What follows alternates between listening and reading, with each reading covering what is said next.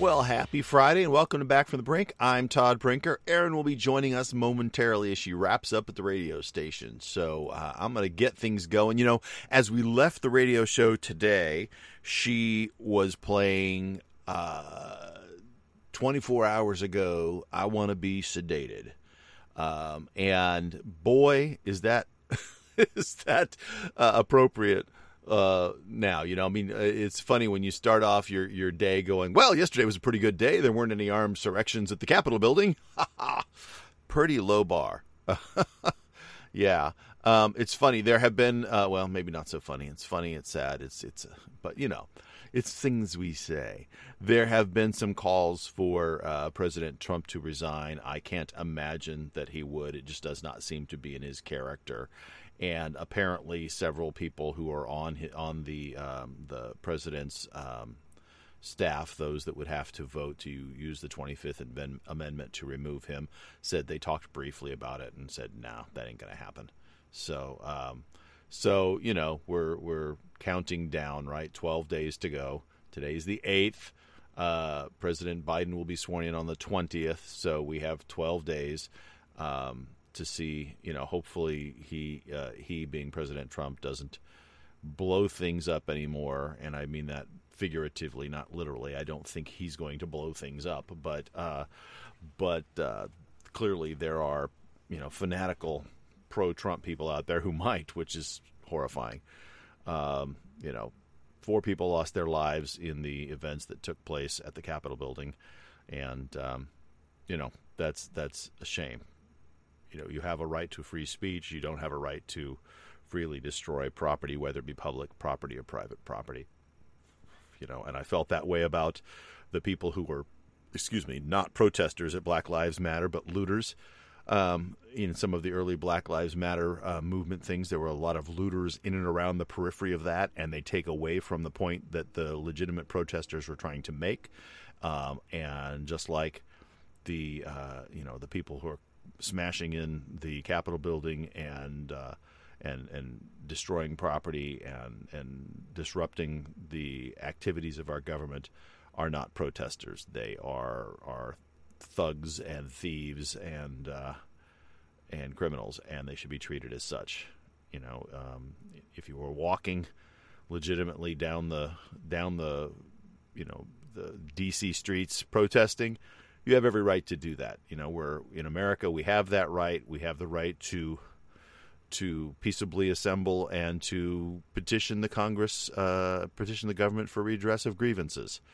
That's Amendment One of the Constitution, and uh, you know those people who are doing that have every right to do that. Those people who started smashing and crashing need to go to jail and uh, they're in the process of doing that. The videos are available online. Um, the FBI is reaching out to people to say, hey, you know, if you look at these videos and you recognize somebody, let us know. Let us know who they were so we can go get them. I mean, they're going to track them down. it's not like they don't all have you know their pictures posted on Facebook somewhere, right? So they'll they'll be able to track everybody down. Uh, they can use facial recognition software to find uh, a lot of these people, and they will you know, of course, the guy who who decided to go on the march and smash things in wearing his work uniform with his name tag on, uh, he was a little easier to find than some of the others. Um, yeah, nobody said these people are bright. Um, anyway, so uh, Betsy DeVos has resigned. Apparently, uh, she said that there's pressure building on the cabinet to remove Trump, um, but that several of the cabinet members had spoken privately and said, you know, with 12 days remaining, that that doesn't make a lot of sense. Um, uh, I think that all depends on what Mr. Trump is doing. You know, if he is uh, doing things that would ultimately undermine our government, then yes, he should be removed. If he is sitting patiently, uh, waiting for his time to elapse, and filling out as many uh, pardons as he possibly can, which is what most presidents do in their last few days, um, you know, then uh, you know, go ahead and let him do it. Let him just do that. you know, I, I I don't know what it's like sitting there in the White House. You know what the president is doing as he gets up every morning and heads down to the Oval Office from the residence. Um, I don't know. I don't know the man. You know, we can all, in our mind, imagine what's going on, but that's just imagination. You don't know unless you're there. So we'll see what happens. It's you know 12 days, counting it down. So uh, one of the things we were doing this morning was going through Popular Mechanics list of of uh, gear of the year stuff that they thought was uh, cool and valuable. And so, you know, being popular mechanics, it's, you know, a lot of sort of outdoorsy things and some kind of gadgety things and stuff like that. Uh, the Decathlon two seconds easy tent is the best tent that they could find, uh, or at least uh, I guess they put some kind of criteria on it. But this is the outdoor outdoor gear section. Um, it's a two hundred dollar tent and uh, you know, given COVID, there's been a lot of people who have said, "Hey, let's just get out and be outside and away from people," and so camping has become a popular thing. Um, the two seconds easy tent is uh, isn't very intimidating for those who are just not used to doing a lot of stuff. Setup is literally super easy, um, and uh, you know you kind of pull a couple handles and boop, it pops up, and then you just kind of you know press a button and squish down on it, and it folds itself back up, um, which is nice. And two hundred dollars is not too bad of a tent. It doesn't say how heavy it is, so I don't know if it's a packing tent or a a you know drive-in camping tent. My guess is is it's probably not a super light tent given the price because. Uh, those who are really, really seriously into backpacking, everything that they put into their pack or on their back has to be super, super light, and they cost a lot more than than the two hundred dollars that costs. Um, but uh, you know, a good tent is something everybody should have. You know, if you live anywhere where there you might have inclement weather or flooding or an earthquake, you should have some sort of a portable shelter you can put up to get by.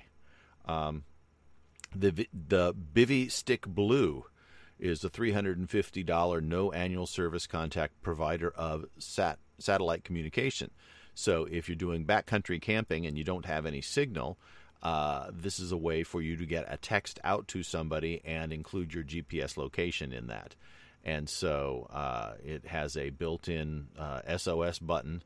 And uh, the way it works is you buy this thing for 350 bucks, and um, and then you buy uh, basically credits, and one credit equals one text message and uh, so you can buy several credits, and then when you're out in the back company, back country, and there's no cell service, excuse me, no cell service, you can also uh, get um, uh, connectivity through the uh, through a satellite, and so you know the, those don't get blocked because they're basically up in the sky. You might have trees in your way if you're if you're um, marching through like uh, you know Redwood National Forest they they do have these you know 200 foot tall redwood prickly things that uh, can block some satellite view. But even then, you can get to some meadows and clearing, and the whole thing is right near the ocean, so you can get to a beach where you can get to a satellite, get a clear view of the sky, and uh, and get a signal and get a message out. So if you're out camping or hiking and you're injured and you need help, you can call for help. And it's one of those things that that it's it's pricey, but if you do a lot of backcountry traveling and hiking, even day hiking, you probably should invest in something like that and take it with you because um, you know we hear horror stories about people getting stranded or injured or twisting an ankle or something and not being able to uh, to call for help, and uh, and sometimes those end really badly. Um, and you'd hate to think that somebody lost their life from something as simple as you know a stumble and uh, a broken arm or broken leg or something like that. So, uh, speaking of being out in the backcountry, the Vasque Breeze ATGTX is a $190 pair of hiking boots. Um, they have been, uh, Vasque has been making these for quite a few years.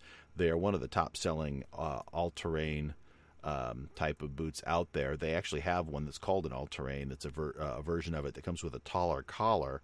Uh, uh, so that it's uh, uh, a little bit higher up, and they and they have one that's got uh, like TPU mesh as opposed to quite so much leather, so that it's a little bit lighter weight for those uh, warmer climates, um, but still gives you the stability and the and the you know strong sole.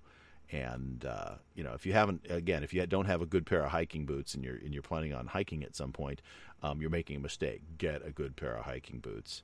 And if you plan on sleeping, you probably are going to need a good sleeping bag. And they recommend the Sierra Designs Taquito. I just like that it's called a taquito you know, um, which is a rolled taco, right? So it's a $200 bag. It's not a cheap bag, but again, certain things you just don't want to skimp on. And this is a nice one. It's a down bag, kind of a moderately priced down bag because those can get very expensive, but it's designed with an extra panel on either side so that you can roll sideways and sleep on your side. So it's not one of those mummy bags where you're basically forced to slay, lay on your back. And for, for people like me, I'm, I'm a stomach sleeper naturally. Uh, those kind of bags are, are incredibly uncomfortable. I don't sleep well at all because I'm forced to sleep in a position that I don't like sleeping in. I'm uncomfortable sleeping that way. And so, uh, you know, this kind of bag gives you a little bit more room. You can kind of roll onto your side. And if you like sleeping on your left side or your right side, this will um, basically give you that space to do that. And so, uh, and it is a down bag, so it's going to keep you uh, warm on you know fairly cool evenings, and especially if you get a uh, an insulated pad, so you can create some separation between you and the ground, which is recommended for everybody who has a sleeping bag. Um, if you do car camping, so you drive into some place and you're just going to camp there with your vehicle. Some people in SUVs they lay down the back seats and just sleep in the SUV, but some people are carrying gear and so they need space and they have they set up a tent next to the SUV or something like this. But there is a world of roof tents. And basically, it's a it's a, a tent that mounts to the top of the of the SUV or van as a uh, as a flat pancake type of thing that then pops up, and so you sleep up on top of your vehicle, and that certainly gives you some ground separation. The Roofnest Falcon is expensive, but uh, at thirty three ninety five, it's a very nice rooftop bed. So uh, here's Erin. Good morning. Good morning. So I was continuing. That. My car was oh, no. on. No worry. Yes, vehicles do need petrol. However little they sip these days, they still use it. I was um, I was going through the the uh, outdoor gear section of the popular mechanics list of stuff, and so oh, cool. uh, talked talked about their top uh, uh, tent and backpack and the idea of carrying a satellite communicator with you when you're doing backcountry stuff is probably pretty smart if you do it very often, just because stuff happens and and you know you don't want to end up being stranded and die because you broke an ankle.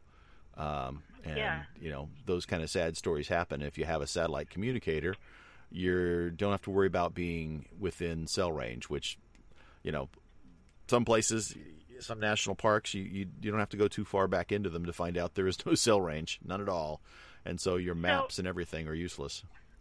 So let me ask you this: the the the, the satellite um, is it a is it a is it something you add? Oh my God! There's a holy cow! I thought this truck was going to hit me. Holy smokes! Sorry. People I'm on sitting, the road are crazy. I'm sitting. He didn't. He came close but he made a really wide turn, and I'm sitting at a red light. I mean, I, yeah. So, oh, yikes! Sorry. yeah, that's all right. Your heart's suddenly anyway. a pounding, a thumpity thump thump Yeah. thump. So you were talking about satellite communicator. satellite. So, so the satellite communicators. Is this a booster you put on your phone, or is this a completely separate thing? So this is a separate device that you can attach to your phone via Bluetooth, and the device itself has an SOS button, so you can push that, and it will basically uh, send a signal out saying, "Hey." Uh, I assume to some uh, to a service that's run by Bivy or some other service that monitors these things. This is a physical location. They'll send GPS coordinates as to where you're at. Um, but if you have uh, a smartphone, you can download their app, and uh, you can send a text via their app out to the world through a satellite. And uh, the way it works, it's a $350 device, so it's not cheap, but it's small and could be life saving.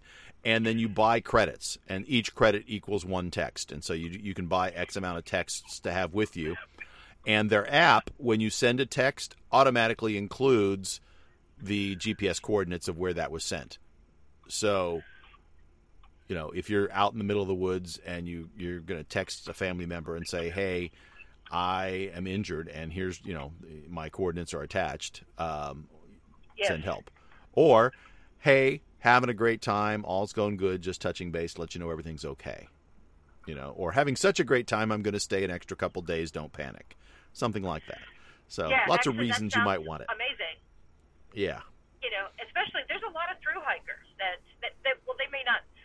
Uh, there's a long, a lot of long distance hikers. They may not hike the whole Appalachian Trail, but they might do a thousand miles on it, and, Right. which is still a very, very long way. And uh, you know, having some means of communication put family members at ease, and Mm-hmm. Yeah. and help you get out of a tight spot if you need to be. Yeah. And very often people who do that also coordinate things like with family members saying, okay, every three days you'll get a text from me. And if you don't get a text from me in three days, uh, you'll at least know what my last coordinates were and which direction I was traveling. And so, Yeah. um, you know, send help if you don't hear from me uh, by the fourth day. Um, you know, uh, scary. yeah. I mean, you know, it's it's just prudent. You know, you you're out in the wilderness, stuff happens. It's not stuff that is ever planned on, and even the best and most prepared hikers, you know, sometimes things happen. I mean, it's it's. Uh, You encounter a bear just or a mountain lion. yep. It's just prudent to have have some way of reaching out to the world and saying, "Hey, I'm here," or at the very least, by lack of regular communication, somebody says, "Hey, something must be up," because they were reaching out to us every other day or every three days or whatever the, you know, every night. Um, you know, you can buy as many credits and send as many texts as you want, but you can figure out some way of communicating with people. And if for some reason that communication doesn't come through, that there's somebody who's going to be concerned and come looking for you because, um, you know, you just don't know. And uh, No. You know, the, the the wilderness is a big place. As as crowded as the world is, there's still big empty spaces that you could go and not be found. You know, um, I I have been hiking through Redwood National Forest, and while the areas I were was in were basically day hikes and very nicely defined paths and stuff, you know, all it would take is somebody to get a little off balance and fall off a path, and there were places where I would have rolled down a hill. Nobody would have seen me. They could have walked right by and never see me because the undergrowth is that thick. There's ferns and and and it's just it's you know I I'd It's have been gone forever. I'd have been gone forever, right? Because yeah, it's a forest. It's it's the woods. Um, so, you know, prudent to uh, to provide some kind of safety net, and that's that's all that is. Um, I like their their uh, sleeping bag because I am a stomach sleeper by nature, and mummy sleeping bags, while certainly the warmest and the standard for people who are camping and and and, and backpacking, if you're going to spend the night somewhere, are miserable for me because you are forced to sleep on your back. If you try to sleep on your stomach, you can't put your hands up by your head, and you basically you know lay with your face in the dirt um, or on a mattress pad or something. You know, I just that's the laugh, but that sounds awful. well, it is. You know, I mean, for me, sleeping in, in while camping is, you know, especially if I'm doing backpack camping or in a tent, tent camping, is difficult because I'm so totally uncomfortable sleeping on my back. I will, I will lay there and fidget and flop back and forth, and finally fall asleep because of exhaustion. Wake up repeatedly because I'm in a position I'm not comfortable with. I just, I am not a back sleeper. When I had surgery on my shoulder and had to sleep with my arm in a sling, so I couldn't, and I literally couldn't roll over because if I did, I was got lots of pain um, I was miserable, you know, for, for five or uh, six weeks. I think I was in, and and I was sleep deprived, and, and I was grumpy and, and not clear thinking, and it was awful. And that and and that gets that happens to me when I go camping, unless you have a good backpack like the Sierra Designs Taquito, and um, it's a down bag. It's a two hundred dollar bag, which is fairly inexpensive in the world of down sleeping bags and it has two strips of small square baffles that run up the sides to give it just a little bit more thickness and depth, which allows for people who are at least side sleepers. And I can kind of get by on sli- side to slash stomach, you know. Um, I, will start on my side. I can fall asleep at least that way. And so something like this bag would be a, a godsend for somebody like me who, who just can't deal with a mummy sw- sleeping bag. So, Ah, and I love the name lovely. Taquito. And yeah, and down is light. So I mean, you think Yeah. about backpacking, and a lot of your decisions about what gear to buy um, have to do with how much those that gear weighs because Right. uh, an extra few ounces here and an extra few ounces there adds up quickly because you're you're doing this with the stuff on your back. So, right. um, Yeah. you yeah, I had talked about that when they were talking about the tent that they recommended because the tent is one of those uh, super easy up, like push two buttons and pull down and it pops up type of tents. So it's super easy to set up, but it doesn't say anything about what the weight is. And my guess is, Ah. given the price that it's a 199 tent, that it's not one of the super lightweight backpacking tents. So it's probably No. great for some day camping, but you don't want to walk too far with 30 pounds of tent on your back.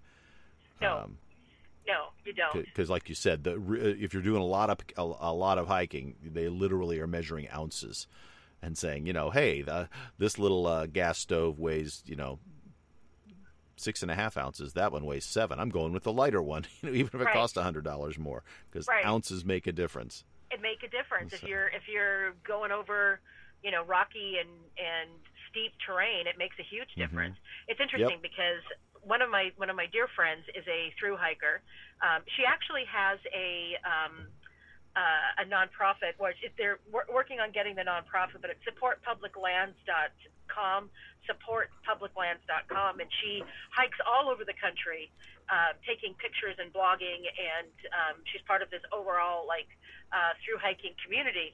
Um, and you know, looking at her gear, it's super light. She hikes Yeah. in a very light dress um, be- because Yeah. it's it's super lightweight. Um, uh, and all of her gear is ultra light because it makes a Yeah, difference. Everything- everything you pack is yeah they they literally are wearing, weighing out every single thing including the backpacks that they use you know i mean just everything is is is weighed out and then Yes. and then when they pack it they pack it in a specific way to balance it on their backs as well Yes. um you know because the heaviest I- thing they have to carry is water. right right yeah and i have no idea when popular mechanics put some of this stuff together you know I mean, there's different ways and different types of equipment used for different things, and I and it seems to me like they sort of have a mishmash here. Like there wasn't a a consolidated effort to say, hey, let's this is for day hiking, and this is for uh, through packing, and this is for uh, you know car camping. Other than obviously the the rooftop tent for the car is for car camping, but you know, and they also have like coolers and stuff in here. So those aren't you know you're not going to be Yeah, those lugging are a- a- camping, not backpacking. Right. Um, yeah, the drive up to your, your spot and set up type of camping. Um, they do have a, a backpack that looks interesting. It's uh, by a company uh, called Gregory, and the model they recommend is the 65 liter Maven. Although there's a slightly larger, air quotes, men's model. I mean, I suppose men, male or female is irrelevant. There's a slightly larger model and a slightly smaller model, but the Maven is $250 and they i'm not quite sure they used the word glommed when it glommed onto our back which that seems negative to me but uh, i guess that was their choice of words um, they It- said that it fit parasite glomps. yeah yeah which i guess is maybe a good thing right i mean it sticks on so that it feels like it's part of you kind of thing right Yeah. um, but they said that you know it fit very naturally, and as they scrambled up over rocks and bounded down trails, that it was it stayed comfortable and put, and that's that's saying something because you know a 65 liter uh, backpack is a fairly good sized backpack. There's a lot of room in a 65 liter backpack. Um, they did say that the suspension system was great, but that the uh, that the air gap was a little small and that it was just a little sweaty, but that they would take being a little sweaty for the comfort of uh, you know having a backpack that wasn't unwieldy uh, any day. So, so and here's something that's kind of new to the world of camping. Uh, you know, a lot of people, especially if you're doing, like I said, setup camping, where you're driving in and setting up your camp off your your car or truck. Uh, you know, you've got coolers and all kinds of stuff. And some people used to bring generators. Well, a lot of people now are bringing battery packs. And the Goal Zero Yeti 500X, because that's a good name, it's $700. It's not cheap, but it's got two AC power ports, uh, USA, US, uh, uh, US, USB-A, USB-C. Um, it's got a carport, um, and on a, a single charge, it got them through two and a half days of heavy use. Uh, Oh, wow. While test while testing it out at home, so they were using it a lot at home. Now they say heavy use, you know, your heavy use and my heavy use might be different things. So I don't know what that really means. That's not a very um, objective measure, but Yeah. It's Yeah. subjective. but uh, but nonetheless, I've looked at these and thought about, you know, hey, when the power is out, would I, you know, what value would I have? And in my mind, I guess if you're doing that at, for something at home, a gas generator and keeping a can of uh, of gas around is still makes more sense because you want enough current to be able to like not lose all the food in your fridge, you know, and that's not going to run off of a battery very long. So you need need something that's going to provide some continuous current. But uh, anybody who does that, remember you don't bring the generator in the house. The uh, gas engines do put off exhaust, and you will die. Uh, put it outside and run a cord in. Yep. Please. Yes. Yeah. Follow- follow the say no instructions. carbon monoxide. Yeah. Yeah. And if you don't have a carbon monoxide monitor in your house, get one.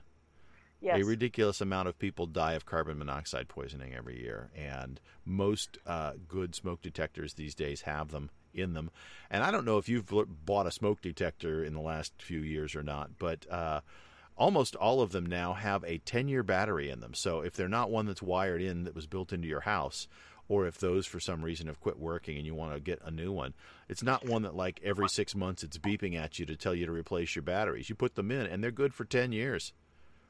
And in ten years, you hear this beeping, you're like, "What the heck is that?" Yeah, yeah, yeah. And it always happens at 3 a.m. I mean, of these things never run out of juice in the middle of the day. You know, it's at 3 a.m. something goes off. You bounce out of bed, going, "What? What? What is that?" in a panic, your heart pounding out of your chest, and you and then you feel you find out that it's this thing that you stuck to your ceiling ten years ago that's beeping, and now you can't go to sleep till you deal with it. So in the, in the dead of night, when you're half awake, you're going to go find a ladder and climb up to your ceiling and beat the snot out of this stupid little box to shut it up, because the little button that's on the side never does anything. No, it doesn't. Yeah. Is is that not an accurate description of, of Oh, every pretty smoke accurate. detector ever? yeah. Oh, that's so funny. Yeah, Ah, that is yes. that is the life we lead. So they do have some at the bottom of the list. They have some uh, favorite. They call it play, but it's electronics, and so some of it's work. It's not necessarily play, but it's our favorite gadgets and devices. So best handheld console. Now, I can only think of one handheld console that's sold in the United States or anywhere is the Nintendo Switch. I guess they have the Switch and the Switch Lite, and they're saying the Switch Lite, by virtue of it being hundred dollars less, is the one that they're going to say is the best handheld console. That seems like Oh. almost a non-needed category. There's only one option. There isn't a handheld anything other than Nintendo. So why is Nintendo still the only company that does that? I think I mean- because they so dominated that that they that everybody else who's tried to do it, Sony tried to make a handheld player that ran off of little mini discs and stuff, and had better video and better games than the than the old Game Boy did, and the Game Boy just kicked its butt. You know, it's and and nowadays you know you can take your entire console with you, which is sort of what Sony did years ago. But Nintendo just owns that market. I mean, there's just no competition there. You know, talk about somebody who should be broken up for their monopoly. Yeah, no kidding, Nintendo. Yeah, no, I I don't like punishing gamers- companies gamers for success. Yeah, they are, and that's part of it. Is you know when you went from your your original uh, Game Boy to the color Game Boy to the you know to the dual screen Game Boy, and uh, you know those uh, you stay with them. You stay with that company. You like their games. You like their stuff, and uh, I think they figured out a long time ago that. Um, you know, you don't have to have the complexity of vi- graphics, but you do have to have interesting games, and so they they build their own games, which I think has been their key to success. To be honest, I'll tell you what the number one gaming device is. i- i- Is it's not a Nintendo. It's it's a phone. You know, whether it be Android or iPhones these days. Oh yeah, I play know. games on my phone all the time. Yeah. It's Yeah. how I de-stress. Yeah, and so does half the world. I mean, that's you know, I mean, if if they're going to be honest with themselves, the the best handheld gaming device is not not the Nintendo Switch at all. It's it's the one you already own. It's your internet communicator slash game device slash phone slash slash. Yes. yeah, exactly. And uh, But I would not call myself a gamer, and so maybe that's Yeah. the difference. Is most people who play on their phones are not. They're yeah. well, there's a category that's called casual gamers, and that's what most of us are with our phones, right? Is you know, casual gamer, like you said, you do it to de-stress. You play, you know, and everybody has their own kind of game. I mean, you know, we think of gamers and we think of people playing, you know, things like Destiny and and and uh, you know. Uh, I'm trying to think of some of the other games off the top of my head, but you know, you think of these big console type Minecraft. games, and yeah, well, Minecraft's not even a big console game. It started on on smaller devices, but uh, but those kinds of things, you know, and and those of us who play games on our phones are playing, you know, Candy Crush or or puzzle games. I play a whole bunch of like Yahtzee. I've got a Yahtzee app that I play, and you can play a game of Yahtzee in in two minutes, and you know, when you especially when you're just playing against the computer, but you can play against other people if you want as well. So although it's frustrating, I found that if you it, the the app that I have allows you to just play against random people, and so um, you know if you pick somebody random to play against, one of three things happens: they'll either play the game with you and it's you know have and you have a good experience, but just as likely because they're all about equal likely to happen is uh, you'll take just a few seconds too long to respond and they'll get tired of waiting and so they'll quit quit the game, or you'll be clearly beating them and they quit the game. Yeah, I I don't want to deal with other people when I'm de-stressing. I don't want to. Yeah. I don't want to deal with them. Yeah. Um, well, it's it's incredibly frustrating when two thirds of the time they quit the game for one reason or another, and you're like, "Ah." Exactly. like come and on, of a sudden finish it's the not game. de-stressing anymore. It's it's it's like you know a, a two minute commitment. How hard is that? So, yeah. They also say Yeah. best tablet is the Microsoft Surface Pro 7. I disagree vi- a lot. Uh, the best router is the Google Nest Wi-Fi. Um, I wouldn't trust Google with processing any of my data in and out of my house if you paid me. Um, but okay. Uh, best lap laptop is the 2020 MacBook Air with the new M1 processor. I would probably agree with that, but it's pretty new and still hard to say. I mean, if I were buying a new laptop, that's the one I would get. But uh, yeah, we'll see. Oh, and see, they don't even have. They're they're saying 2020 MacBook Air. They don't even have the M1 one in here. They're talking about the i5 processor upgrade and and still buying an Intel one. And that I would never give anybody that advice. I Said you know if you're buying a Mac, don't buy one that runs on Intel chips. Those are going to be phased out over the next couple years.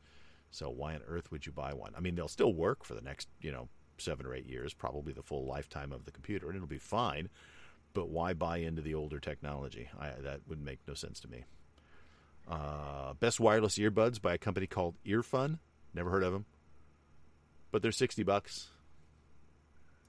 Yeah, I don't care enough fun. about having wireless ear earbuds to to spend that on there. I, the cord is not annoying enough to me to spend sixty bucks. Yeah, it's funny though. I'll tell you, I I thought that too, but almost to a person. If you talk to somebody who has uh, not just wireless earbuds, but specifically AirPods and and Apple devices, so an iPhone or a, uh, and a Mac or something. If you talk to them when they get their AirPods, about a month after they have have gotten them, they will tell you they were life changing, and they'll have a real hard time explaining why and how that they put a finger on it. But they are, it's just it's it's a different way of interacting with your device when you don't have wires, and and it's it's it's funny to hear them struggle to explain why, but they all just rave about it. So. Uh, they say the best smartwatch is the Apple Watch Series 6, and the best action cam is the GoPro Hero 9 Black which you have to specify the Hero 9 Black because uh, GoPro for a while has has said you know the Hero insert number of whatever year it is, so what version of it is. I happen to have a, a GoPro Hero 4 Silver, but the color that comes after it, the black, the silver, the gold, or whatever they call them. Um, specifically identifies a feature set for that that GoPro, so you need to be aware of. of Oh, the, so it's not just the color; it's it's what it. It's right. It, It's yeah. the so the. GoPro he- the GoPro Hero Black is not telling you that the device is black. It's telling you that the Black series is different from the Silver series is different from the and I don't know the names of the other colors. But yeah, you have to be aware of that. And so uh yeah, you know, I imagine that this is a much better GoPro than my Series 4 is. I never used my Series 4 enough to justify get upgrading um, to another one, but uh, this one has a horizon leveling feature in its app so that it can um, get super smooth footage um, and does um, automatic correction for jostling of the camera so it smooths out the video. It also records in 5K, not just 4K, so you can crop into it and still have a 4K video. And the battery is larger and lasts up to 30% longer. So, yay Nice. GoPro! It's four hundred and fifty fifty dollar device. So if you're you know don't spend that money unless you really seriously want to shoot some some high end videos for outdoors. You know, in a in Yeah, a I- challenging environment.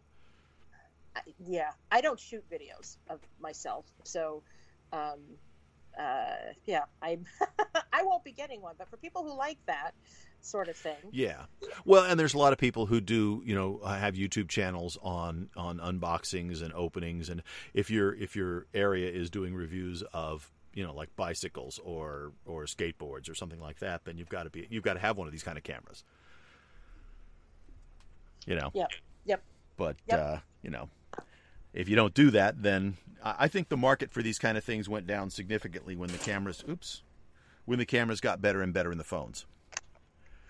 You know. Yes, I mean, to yes. this point, most people go, "Eh, I don't do enough of it to, to justify spending 450 bucks on a camera, but I, you know, I'll use my phone when I need it." yeah, yeah. So you're really just talking about the mountain biker who wants to affix it to his hat, his helmet. You know, you're talking about the, you know, Right. the skier who you know they want to affix it to their goggles or whatever. You know, or how I don't know how big these things are anymore, but Yeah. um, you know, About half just- the size of a pack of cards. Okay. If you were yeah, to you cut cards your in chest half, yeah. or whatever. Yeah, yeah, they're they're they're tiny and very light, and uh, you know they, if they've got some built-in um, stabilization and stuff that uh, works well, then uh, I imagine that they're pretty. Uh, you know, pretty good cameras. I mean, they were pretty good cameras in Series Four. So by the time you get to Series Nine, um, I imagine they're even better cameras.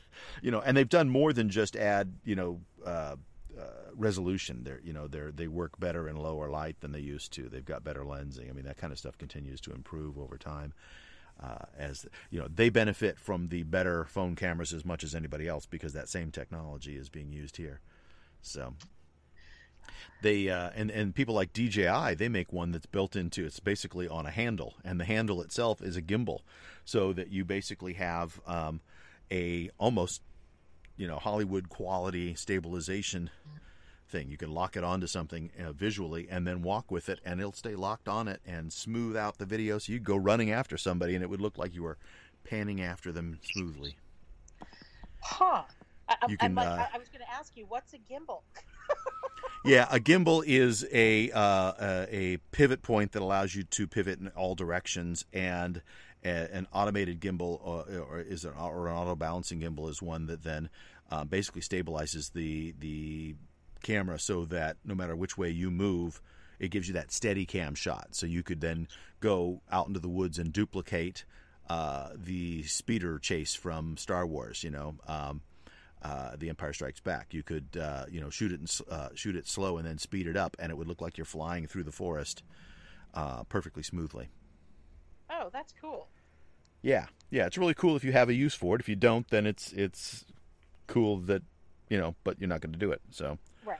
um, you know, it has limited areas where it's of use. But if you do that kind of thing, there's no way to get around or fake it. You know, you've got to have that kind of tool. So. So, have you ever looked online for, like, gone to Eventbrite and looked for online events? You know, we've been locked down for a while, and so you know, a lot of events that that you know that entertainers. I'd never heard of done in- Eventbrite. You've never heard of Eventbrite? Nope. So no is the answer for me. I've never done that.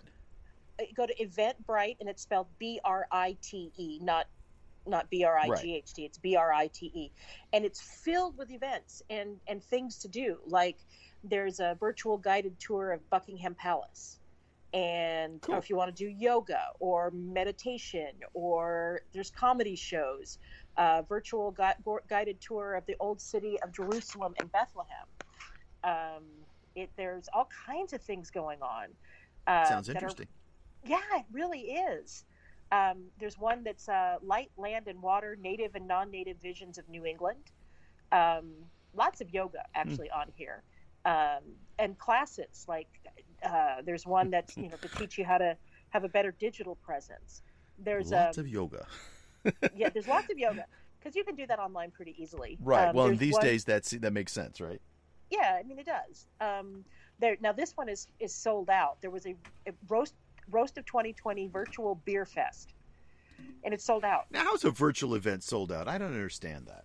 Well, because people are bored, Todd. Yeah, but how does it sell out? How does it? I mean, it's a virtual event. I, I get that. I don't know, but they, they, I don't know. That's what baffles. Unless, like, when you sign up, they send you a kit that says, "Here's the beers that we're going to drink. Go buy Yeah, these." or. I- I'm or better yet, here's a case of these beers. You know, one of each kind. I'm guessing because it is a beer fest that that's what they're Uh-huh. going to do. One of them, this Yeah. one's also sold out. Witching, witch hunting, old and new. It's a lecture. It's sold out. That's weird. How do you sell out a lecture on that's virtual? That I guess they just say they're this, they're going to limit it in order to make it more to, to feel like you know hurry sign up because you might miss it. Yes, Maybe that's just a, a choice that's made. Yeah. yes. So, and chef Carla Hall, who is who was one of the top. She's been on Top Chef several times. Right. Yeah. Yeah. I know who she is. Love yeah. She's her. cool. And she Yeah, says, "I eat no a lot of fun. breakfast. I eat I eat no for breakfast, a virtual brunch." And so um, that one is on January 16th. That actually sounds really interesting. I like her so much. Um, it's um, tickets start at eighteen dollars and sixty seven cents. So Uh-huh. um, there's uh, Interesting. uh, yeah, all kinds of lectures. A lecture here, uh, 46th president, a conversation with Joe Biden biographer Evan Osnos.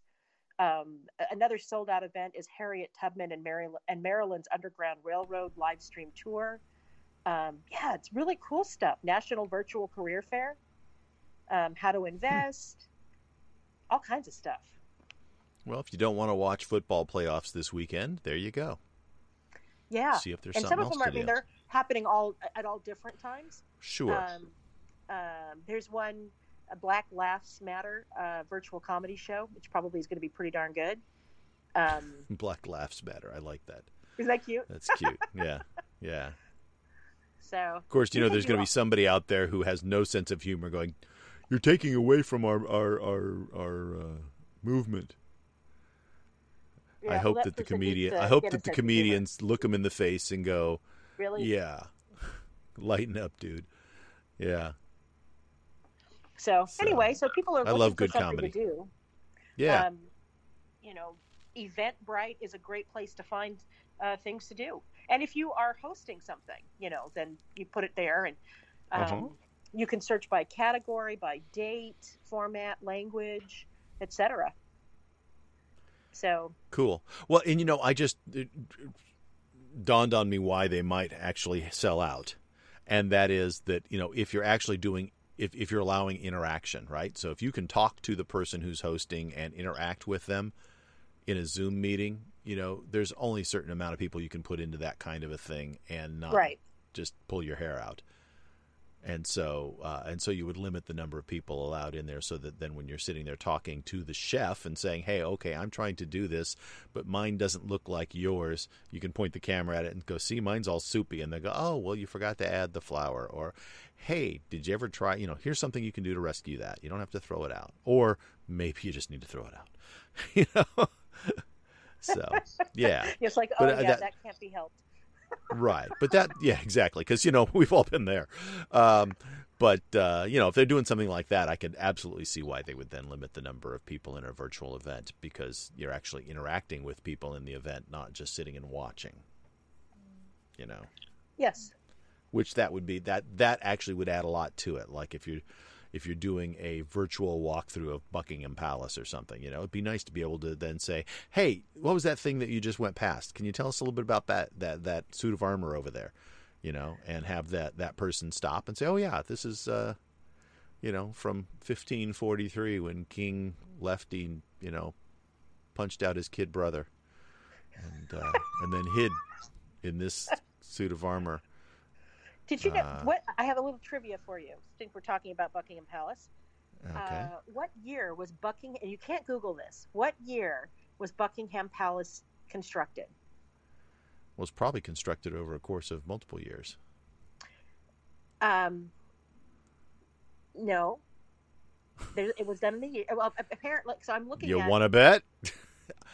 okay, just No, I bet- me a I bet if- then, Todd. If if they're giving you a date, I'm guessing it's probably when they like broke ground or when they opened the the first whatever. main building. What is the date? Um, so uh, I don't know. Let's say I'm gonna say uh, 1485. No, 1703. Oh, it's not as old as I thought. So yeah, 1703. 1703. So, yeah, not quite a hundred years before the Americans went. We don't like you. We're going to be on our own now. That's right. Yeah. Bye bye. So Buckingham Palace is uh, is kind of a newbie.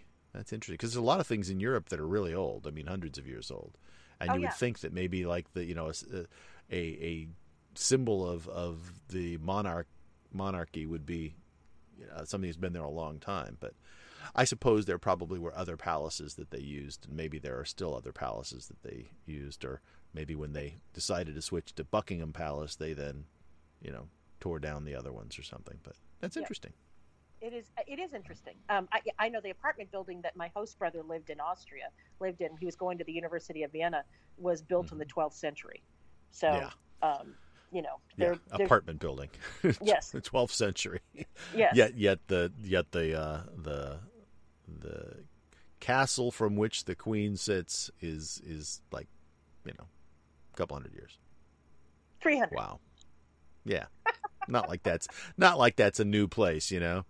Yes. I mean, I'm sure they've had to update the plumbing and heating a few times and fix the roof, but uh, yes, among other things, I'm sure. Yeah, I imagine it's not quite as drafty as it was when they first built it.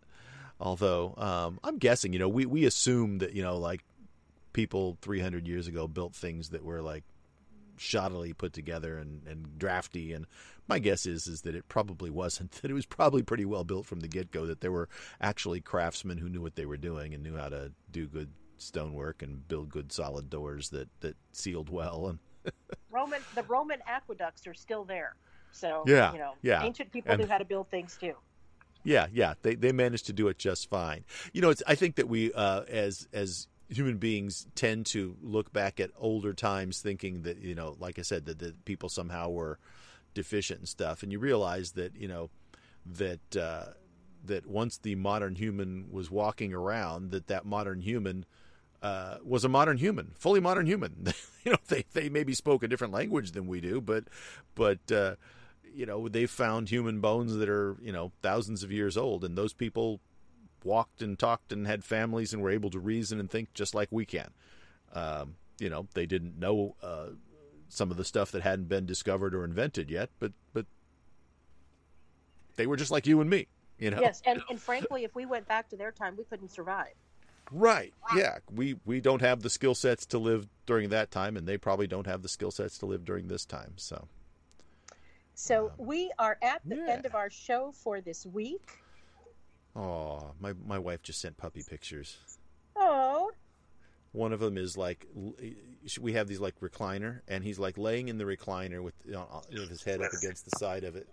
He just looks so cute, little Gus just snuggling up in the chair and kicking back in the recliner, with the other two So in the background laying on a blanket. Anyway, we got to go.